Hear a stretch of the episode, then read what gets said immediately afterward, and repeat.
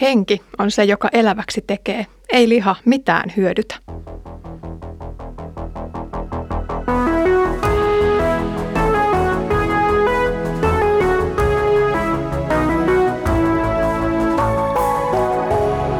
Kirjoitusten pauloissa. Tervetuloa kuulolle Kirjoitusten pauloissa podcastin pariin. Olen Iida Halme kansanlähetysopistolta ja luen kanssasi tällä kertaa apostolien tekoja. Uusi kausi toi mukanaan uuden kirjan ja päästään apostolien matkassa seikkailemaan. Jeesus näyttäytyi opetuslapsille pääsiäisen ja helatorstain välillä useita kertoja. Tällä tavalla hän vahvisti opetuslasten uskoa. Ainakin joinain kertoina Jeesus myös puhui heille ja antoi selviä ohjeita tulevaisuutta varten. Keskeisintä oli odottaa pyhää henkeä ja sen tuomaa kastetta ennen kuin lähdettäisiin toteuttamaan lähetyskäskyä. Luen nyt ensimmäisen luvun jakeesta kaksi jakeeseen viisi. Aina siihen päivään saakka, jona hän pyhän hengen voimalla antoi valitsemilleen apostoleille käskynsä ennen kuin hänet otettiin taivaaseen. Heille hän myös monin kiistattomin todistein osoitti kuolemansa jälkeen olevansa elossa.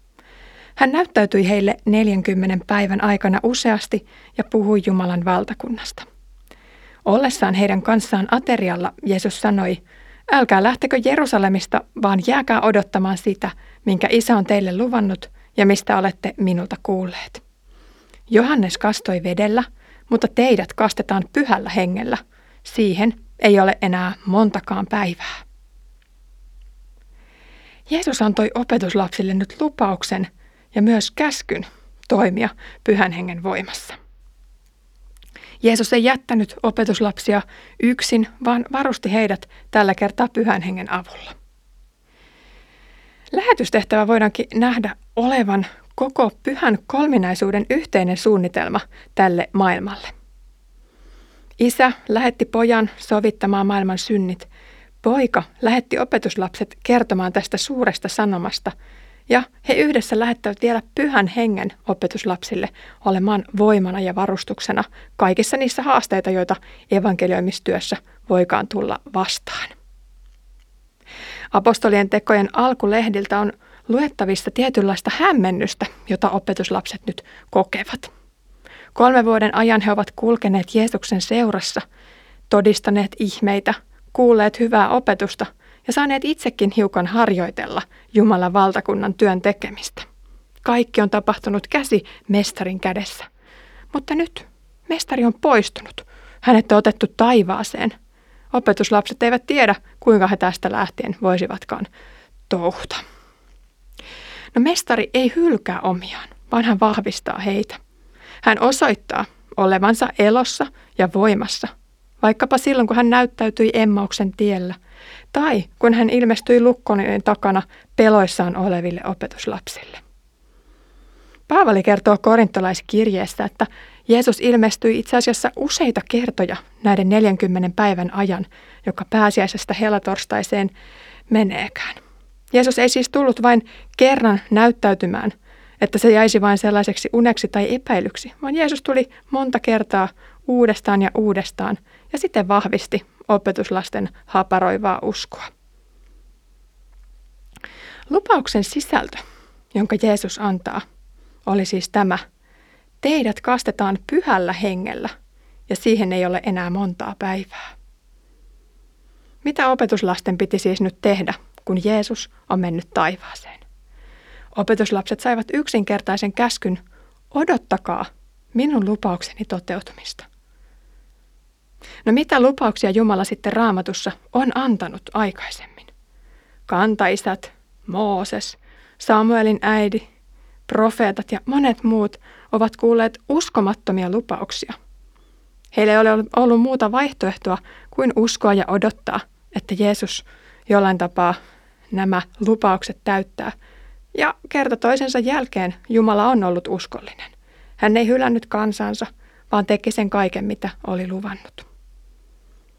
No nyt Jeesus on sanonut, olen kanssanne joka päivä.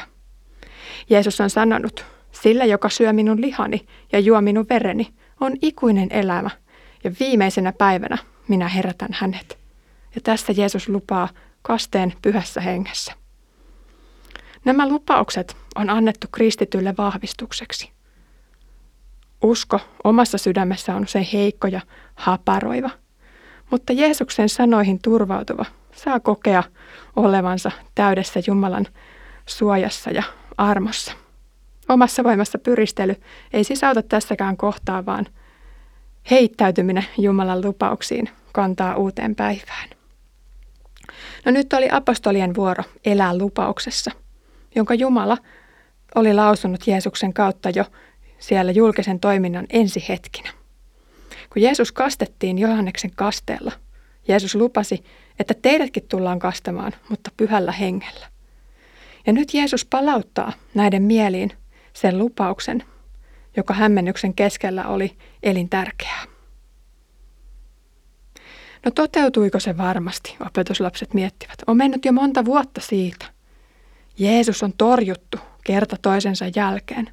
Lopulta Jeesus on vangittu ja Jeesus on tapettu. Saammeko me muka sen luvatun pyhän hengen? Heidän tehtävänsä oli vain uskoa ja odottaa. Ylösnousemuksen voima on ihmeellinen. Sen käsittämiseen meni varmasti vähintään tuo 40 päivää, joiden läpi nyt elettiin. Kaikki oli tapahtunut niin nopeasti. Ja nyt meidän pitäisi toteuttaa maailman valloitustehtävä. Ilman Jumalan voimaa Jeesus olisi jäänyt hautaan. Ilman Jumalan voimaa ensimmäiset opetuslapset tai mekään emme saisi kuulutettua evankeliumia yhdellekään, eikä varsinkaan joka puolelle maailmaa. Jeesuksen sanat odottamisesta opettavat myös siitä, että pyhää henkeä ei voi saada omilla pyrkimyksillä, omalla ahkeruudella tai omilla ansioilla. Pyhä henki annetaan sille, joka uskoo ja odottaa. Isä kyllä lähettää henkensä opetuslapsillensa.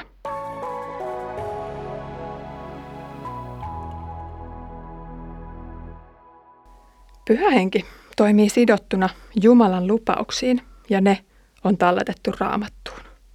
Jos siis mietit, voitko tänä päivänä saada pyhän hengen, niin lue raamattua.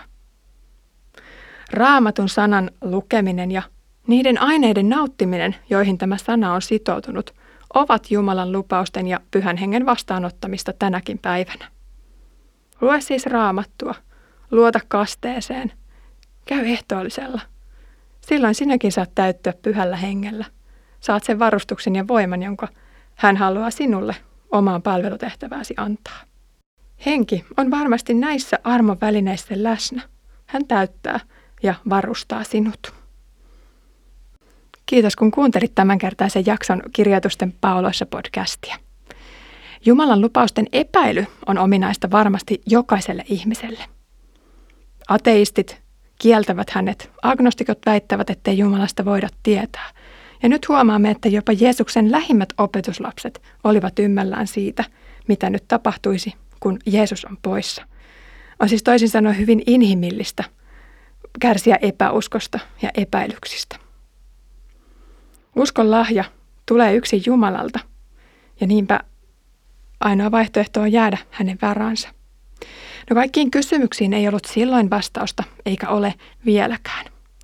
Seuraavassa jaksossa luemme apostolien kysymyksen Jeesukselle ja siitä ne askelmerkit sitten taas selvenevät hiukan eteenpäin. Samalla opetuslapsilla säilyy riippuvuus Jumalasta, eikä Jumalan valtakunnan työssä tulla nytkään omavaraisiksi. Mutta sitä odotellessa Herramme Jeesuksen Kristuksen armo, Isän Jumalan rakkaus ja Pyhän Hengen osallisuus – olkoon meidän kaikkien kanssa.